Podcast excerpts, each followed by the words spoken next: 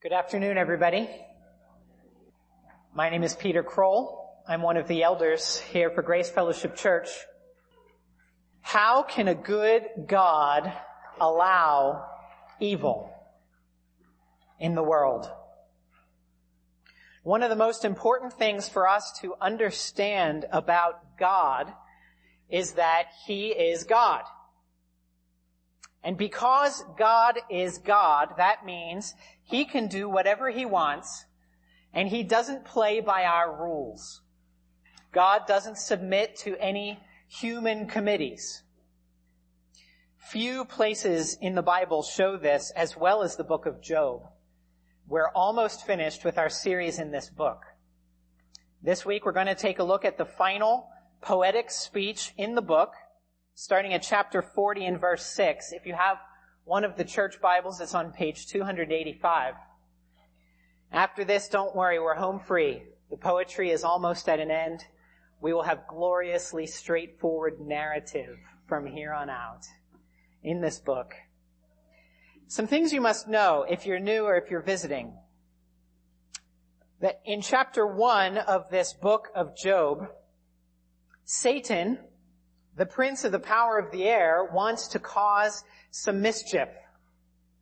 And so God asks Satan to consider Job, God's servant, because there is none like Job on the earth. And God permits Satan to destroy Job's property and his livelihood and his servants and even his ten children. In chapter two, even those things aren't enough. Satan wants to go farther. He wants to harm and destroy and devour. So God permits Satan to ravage Job's flesh. And he says, you may not kill him, but you may otherwise have your way with him. We've now been through 37 chapters of discussion about these events discussion as Job and his friends try to figure out why would God do this to him? Why would Job, a blameless and upright man, have to suffer such extreme things? How should Job understand the purpose of his suffering? How could he trust a God who would let this happen? And what are we as readers to understand about God's character as a result of these events?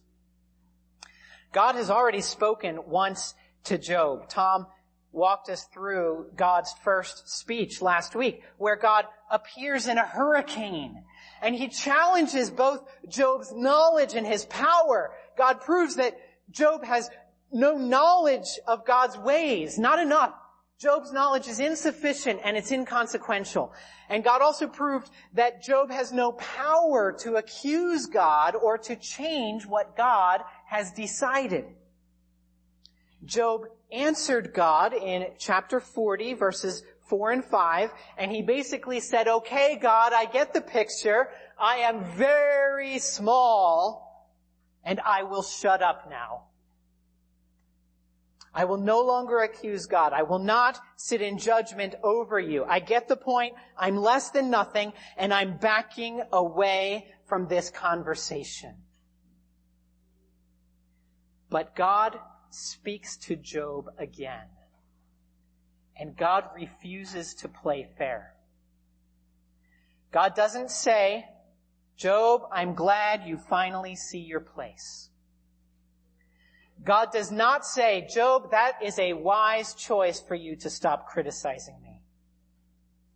No, the text says in verse 6 of chapter 40, Then the Lord answered Job out of the whirlwind and said, Dress for action like a man. I will question you and you make it known to me. In other words, God says, Oh, no, you don't, Job. I'm not done with you yet. At the end of God's first speech, Job had lowered himself, but he never exalted God. He says nothing about God in verses 4 and 5 of chapter 40. So God must teach him another lesson, not only to stop justifying himself, but he also needs to learn now to justify God instead. And the first speech of God listed many of the mightiest creatures of the wild in order to show Job his weakness and his insignificance. Now in this second speech, God must expand his range of examples. God in this speech will cover not only the natural order, but the supernatural order. Not just the savage wild, but God will deal with the very problem of evil in the world. He'll deal with the question of how can innocent people suffer? And it's all wrapped up in the question of how can a good God allow evil in the world? So what God will do in this second speech is bring out the biggest, baddest evil in the universe in order to show Job and us that God follows the rules of nobody but himself. You'll see in your outline that we'll talk about how God taunts all who would criticize him. God toys with the problem of evil, and God expects the wise to whimper at his fearsome majesty. Let us pray and ask the Lord's help to understand this passage. Father in heaven, we ask that you would grant us your Holy Spirit now and help us to see how bad evil really is so that we would fear you alone who have the power to stop it. We pray these things in Jesus' name. Amen. First, God taunts all who would criticize him. Job chapter 40, starting now at verse 8. Will you even put me in the wrong? Will you condemn me that you may be in the right? Have you an arm like God and can you thunder with a voice like his?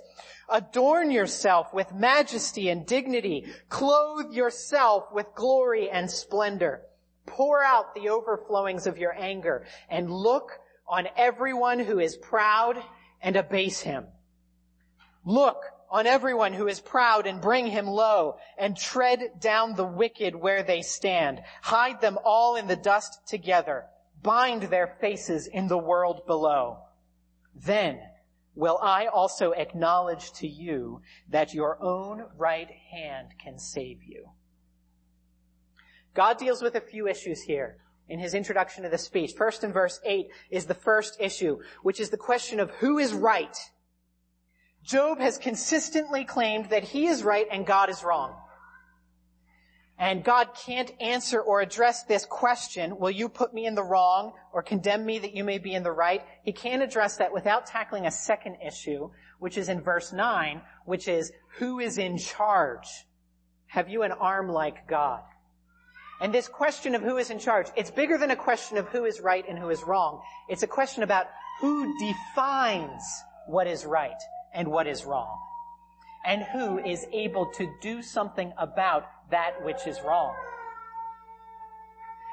In verses 10 through 14, God expands in this second issue. God dares Job to try taking God's place. Verse 10, I dare you, Job, to look in your closet or look in your dresser to find majesty, dignity, glory, or splendor and wear it to work tomorrow. Verse 11, he says, Job, you have been so angry about what has happened to you. Pour out the overflowings of your anger. Your suffering is very wrong and it's terribly evil and you've been surrounded by proud people trying to explain it to you. But, verses 12 and 13, God says, Job, can you do anything other than be angry about it? In other words, can you look on the proud and bring them low and tread down the wicked and hide them in the dust and bind their faces in hell? Can you judge the wicked and send them to hell? We must take note of this setup or else we'll miss the point of the rest of the speech. Because in verse 15, God begins a description of a creature named Behemoth, and chapter 41 is all about a creature named Leviathan, and there's been a lot of debate in church history over the identity of these two creatures. Some English translations even footnote them as a hippopotamus and a crocodile. As a, ch- a child, I was taught that they were dinosaurs. Both of these identifications are beside the point. Because God is asking Job in this speech if he cannot merely get angry about his suffering, but if he can actually bring it to an end. Can you judge the wicked? Can you hide them, bring them low, and bind their faces in the world below?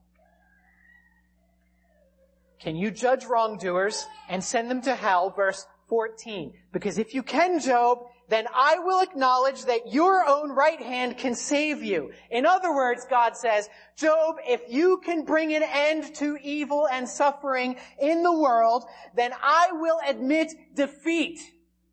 I will give up my job and hand it over to you. And I'll trust in you to set everything right that has gone wrong in the world.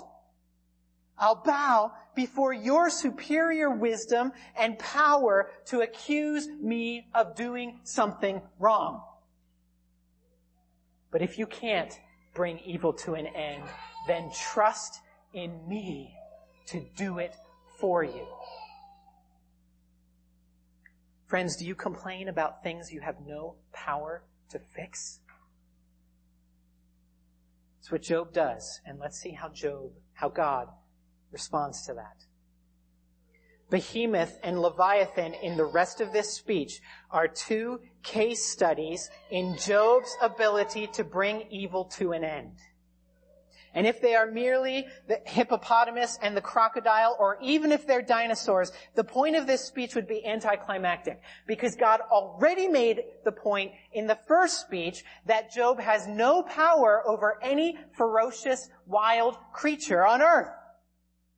In this speech, God uses these two creatures, these legendary creatures of evil, Behemoth and Leviathan, he uses them to embody the suffering that Job has been through. He uses them to picture the wiles of Satan who attacked Job with gnashing teeth and spiky claws and fiery breath. And if Job can stop that, he can do anything. Job has accused God of doing wrong and now God dares Job. God taunts him into doing something about it. As a part of his taunt, God explores the problem of evil. This is the second point on your outline. The problem of evil is the term that we put on the philosophical question of the origin and existence of evil. It, the problem of evil, simply stated, is this. How can there be a God who is both all good and all powerful when there is so much evil and suffering in the world? Because if God were all powerful, he would be able to stop evil, and if he were all good, he would want to stop evil. But since evil is still here, there must not be a God. Or at least, not a God who is all powerful and all good. God is God, however, and he doesn't bow to our expectations or to our formulations. God will take these questions that Job has had and he will not answer them philosophically with careful argumentation. Instead, he answers them in a way guaranteed to capture our hearts. God answers these questions in a way that makes us wince and makes our mouths run dry. He doesn't just tell us about evil in the world. He shows us evil in all of its awesome ferocity. Let's start with mighty behemoth. Verse 15. Behold, behemoth, which I made as I made you. He eats grass like an ox. Behold his strength in his loins and his power in the muscles of his belly. He makes his tail stiff like a cedar. The sinews of his thighs are knit together. His bones are tubes of bronze, his limbs like bars of iron. He is the first of the works of God. Let him who made him bring near his sword. For the mountains yield food for him where all the wild beasts play. Under the lotus plants he lies, in the shelter of the reeds and in the marsh. For his shade the lotus trees cover him, the willows of the brook surround him. Behold, if the river is turbulent, he is not frightened. He is confident, though Jordan rushes against his mouth. Can one take him by his eyes or pierce his nose with a snare? Let me make a few very quick but very clear points from this text. First, In verses 16 to 18, we see that Behemoth is mighty. God describes his body to show us that he is mighty. Second, in verses 20 through 23, Behemoth appears tame. The mountain yields its food, all the wild beasts are playing, everybody's having a great time, he's just lazing about under the lotus plants looking for shade, and even if the river runs over, it's turbulent, he's not worried about it. It's a very pastoral, tame picture with the lutes playing in the background. And he appears tame. However, verse 24, Behemoth is not actually tame. Go ahead. Try to pierce his eyes. Try to stick his nose with a snare. So Behemoth is mighty, Behemoth appears tame, Behemoth is not actually tame, but finally, as big as Behemoth is, God is bigger. Verse 15, God made him as he made Job. Verse 19, he is the first of the works of God. In other words, he's not, he's not first in time, the first thing to have been made, but the first in power and supremacy. He's the biggest and the baddest of God's works. And only the one who made him can approach him with a sword to tame him, to control him, or to put an end to his foul deeds. The point is this. Job, if you are so great, go ahead and try to take him out. And brothers and sisters, this passage does not fit what I would like to think about God. See, I would like to think that God would have nothing to do with evil. I like to think that God would never allow evil to exist or continue to reign. I would like to think that God would not ever see evil as something to use or to employ in the lives of his people for their growth in fear and worship. But this chapter, it, it actually says not much more poetically than what chapters 1 and 2 already said narratively, which is that Satan acts only with God's permission and at God's behest. This does not mean that God does evil or God causes evil, but God rules over evil. I want to say that God has nothing to do with evil, but the book of Job says that Satan came into his presence. I want to say that God always protects and defends his people against evil, but the book of Job says that God is the one who drew Satan's attention to Job and asked Job, asked Satan to consider Job as his next victim. I want to say that Satan is pathetic and impotent on earth, but Job says that although Behemoth appears tame and carefree, he is out to devour, and humans cannot even pierce his nose with a snare. I want to say that God always stops Satan from doing harm but the book of Job says that God occasionally gives him permission to ravage and destroy. And in the end, God suggests that Job can do nothing about it. He can do nothing about his suffering. But God can. Now please remember, in other places in the Bible, God reveals His complete goodness.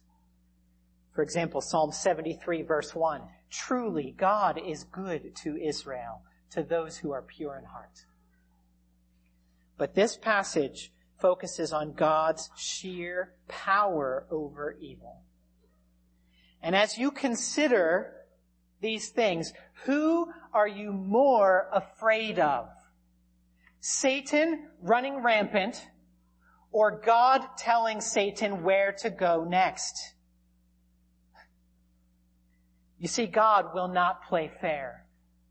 God will not bow to your expectations. God will shake up what you thought to be true about right and wrong. And God reserves the right to be God. Surely it can't get any worse than this. But let's see what he has to say about Leviathan. Let's meet Leviathan in chapter 42. Leviathan cannot be defeated and Leviathan will not play nice, especially when it comes to innocent bystanders or helpless children. Hear God's word. Job 41 verse 1. Can you draw out Leviathan with a fish hook or press down his tongue with a cord? Can you put a rope in his nose or pierce his jaw with a hook? Will he make many pleas to you? Will he speak to you in soft words? Will he make a covenant with you to take him for your servant forever? Will you play with him as with a bird or will you put him on a leash for your girls? Will traders bargain over him? Will they divide him up among the merchants?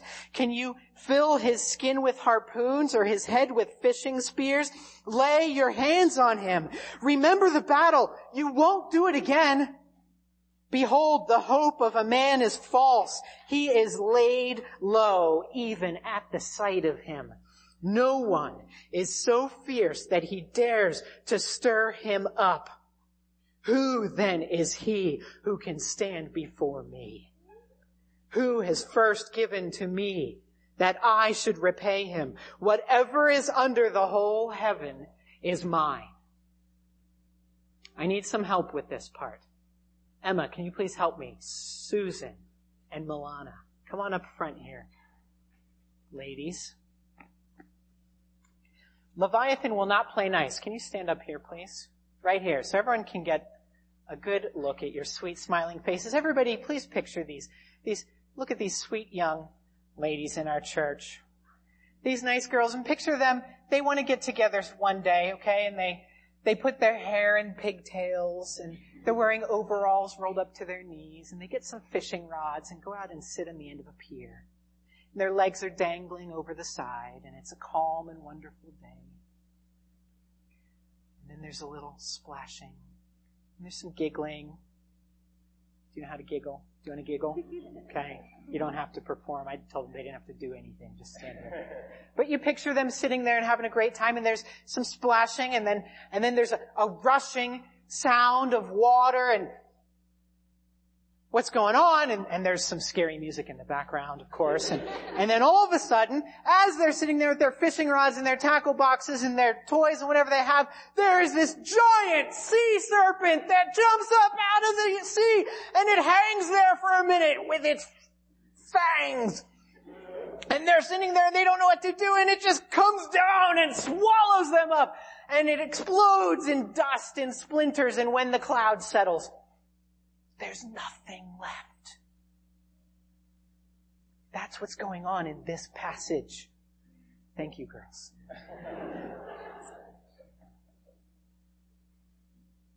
You can't play with this sea serpent. That's what Leviathan is. You can't put him on a leash for your girls. You can't bargain with him. You can't speak soft words to him. Verses 6 and 7, you will never see him on ice in the fish market because nobody can catch him to kill him, to sell him. Verses 8 and 9, if you cross paths with Leviathan, you'll have nightmares for the rest of your life. The merest sight of him crushes your spirit and empties your bowels. This is not a comforting pastoral picture. It is a little funny. It's meant to be, but it's a dark humor. This is a horror flick of the worst sort. Leviathan will not play nice. But the second thing, God will not cover up the fact that Leviathan cannot be defeated. Look at verse 12. I will not keep silence concerning his limbs or his mighty strength, or his goodly frame? Who can strip off his outer garment? Who would come near him with a bridle? Who can open the doors of his face? Around his teeth is terror. His back is made of rows of shields, shut up closely as with a seal. One is so near to another that no air can come between them. They are joined one to another. They clasp each other and cannot be separated. His sneezings flash forth light and his eyes are like the eyelids of the dawn. Out of his mouth go flaming torches. Sparks of fire leap forth. Out of his nostrils comes forth smoke as from a boiling pot and burning rushes. His breath kindles coals and a flame comes forth from his mouth. In his neck abides strength and terror dances before him. The folds of his flesh stick together, firmly cast on him and immovable. His heart is hard as a stone, hard as the lower millstone. When he raises himself up, the mighty are afraid. At the crashing, they are beside themselves. Though the sword reaches him, it does not avail, nor the spear, the dart, or the javelin. He counts iron as straw and bronze as rotten wood. The arrow cannot make him flee. For him, sling stones are turned to stubble. Clubs are counted as stubble. He laughs at the rattle of javelins. His underparts are like sharp, sharp potsherds. He spreads himself like a threshing sledge on the mire. He makes the deep boil like a pot. He makes the sea like a pot of ointment. Behind him he leaves a shining wake. One would think the deep to be white-haired. On earth there is not his like, a creature without fear. He sees everything that is high.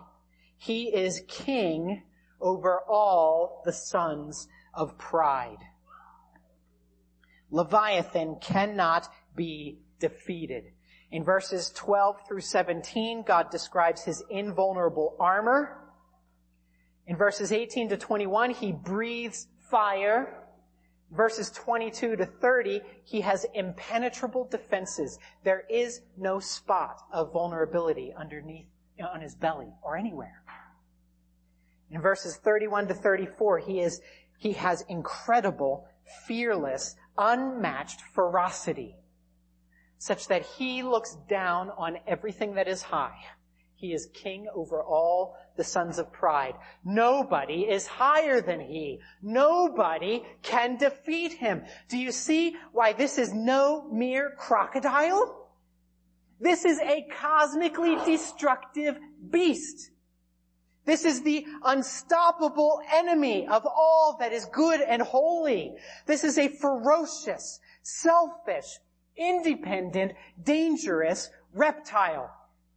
And not just a snake or a lizard. This is a dragon. And when I say dragon, I'm not talking about Puff the Magic Dragon or how to train your dragon.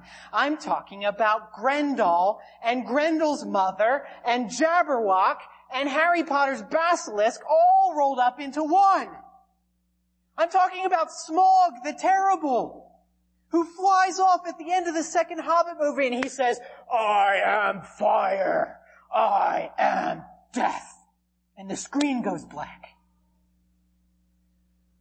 This thing is out to get you and you can't stop it. And we're like Bilbo watching this thing that we have roused and saying, what have we done?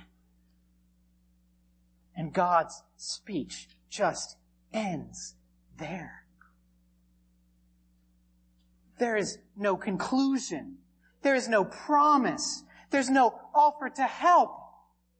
There's not even a real question for Job after verse 14 when he says, who can open the doors of his face? All we have by way of divine reflection on this beast is in verses 10 and 11 where God says, no one is so fierce that he dares to stir him up. Who then is he who can stand before me? Who has first given to me that I should repay him? Whatever is under the whole heaven is mine. In other words, you must know how terrible and ferocious this Leviathan is, but you also must know how much more terrible and ferocious your God is. God is not trying to pick Job up and dust him off with this speech. God is not trying to tell him that it will all be okay in the end. And God is not trying to avoid hurting Job's feelings or making his pain any worse. God wants Job to fear him. And the best way to do that is to show Job how terrible the worst terror could ever be, and then draw a bleak comparison to himself. Verse 11 is just critical to this speech. Because in Romans chapter 11, when the apostle Paul runs out of words to describe both the boundless kindness and the unyielding severity of God, and Paul pushes his rhetorical ability to the absolute limit, exploring both God's eternal election and humanity's stubborn and stumbling choices. And when he goes as far as he possibly can, and he goes no farther, he quotes verse 11 from Job chapter 41. Paul quotes this verse from this speech about Leviathan. And after he quotes this verse, Paul's conclusion is this. For from him and through him and to him are all things. To him be the glory forever. Amen. And friends, in the face of such power and glorious ferocity, what can we do? We must learn to fear this God, or we will never learn to trust Him when it really counts. And so, we move to the last part of this passage. God expects the wise to whimper at His fearsome majesty. We can get three applications from Job's final response to this unbelievable God. First, you can't stop God. Chapter 42. Then Job answered the Lord and said, I know that you can do all things and that no purpose of yours can be thwarted. Friends, God is God and he will do whatever he wants. You can't stop him. Second, you can't understand your suffering. Verse 3. He begins by quoting God. Who is this that hides counsel without knowledge? End quote. Therefore I have uttered what I did not understand. Things too wonderful for me which I did not know.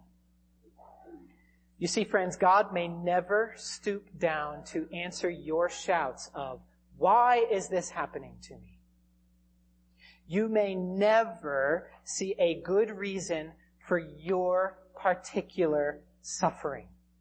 And you might feel attacked, accused, chewed up, and spit out. But you can't ultimately understand your suffering. God is God. Third application. There is a time to despise yourself. Verse 4, again he quotes God. Hear and I will speak. I will question you and you make it known to me. End quote. I had heard of you by the hearing of the ear, but now my eye sees you. Therefore I despise myself and repent in dust and ashes. Friends, we cannot sit in judgment over God. We can listen to him, but we can't tell him what to do. He can make you squeal like you have never squealed before. And he can leave you a whimpering wreck of self-loathing if that's what it takes to teach you to fear him. And when you see bitterness and anger in your heart, and complaining and accusation against God, it is fully appropriate for you to hate what you have become. It is appropriate for you to turn around and find thanksgiving and blessing for God instead, because God does not play fair. God will go to great length to show you His glory by showing you that you can't stop suffering and evil in the world. And this is not fair because we think He should play by our rules. We think He should terminate the pain and make everything right. But you see, God taunts all who would criticize Him and God toys with our alleged problem of evil. And God expects the wise to whimper at this fearsome majesty. Now why would we trust this God? Because right when the world almost gave up hope, and some thought that their suffering and the evil in the world would never come to an end, God once again broke all the rules. And he showed that nobody could stop him.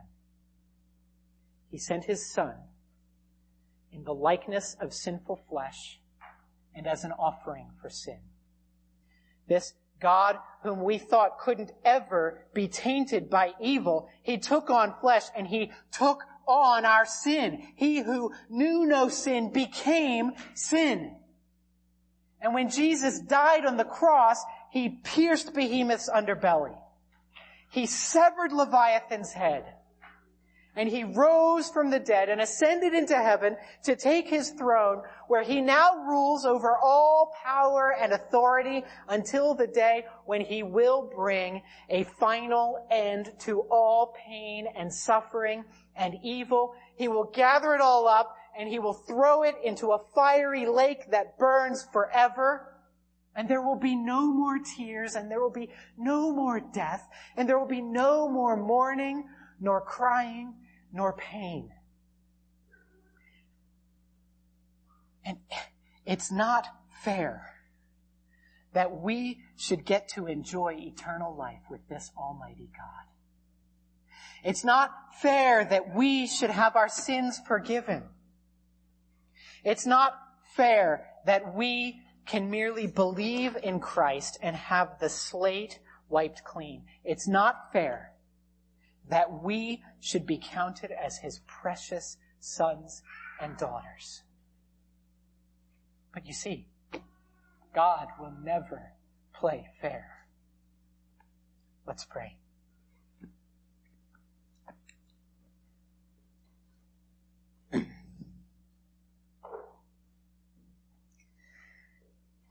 Our Father in heaven, you are almighty. You can do all things and no purpose of yours can be thwarted. Help us, Lord, to fear you who alone can bring an end to our suffering.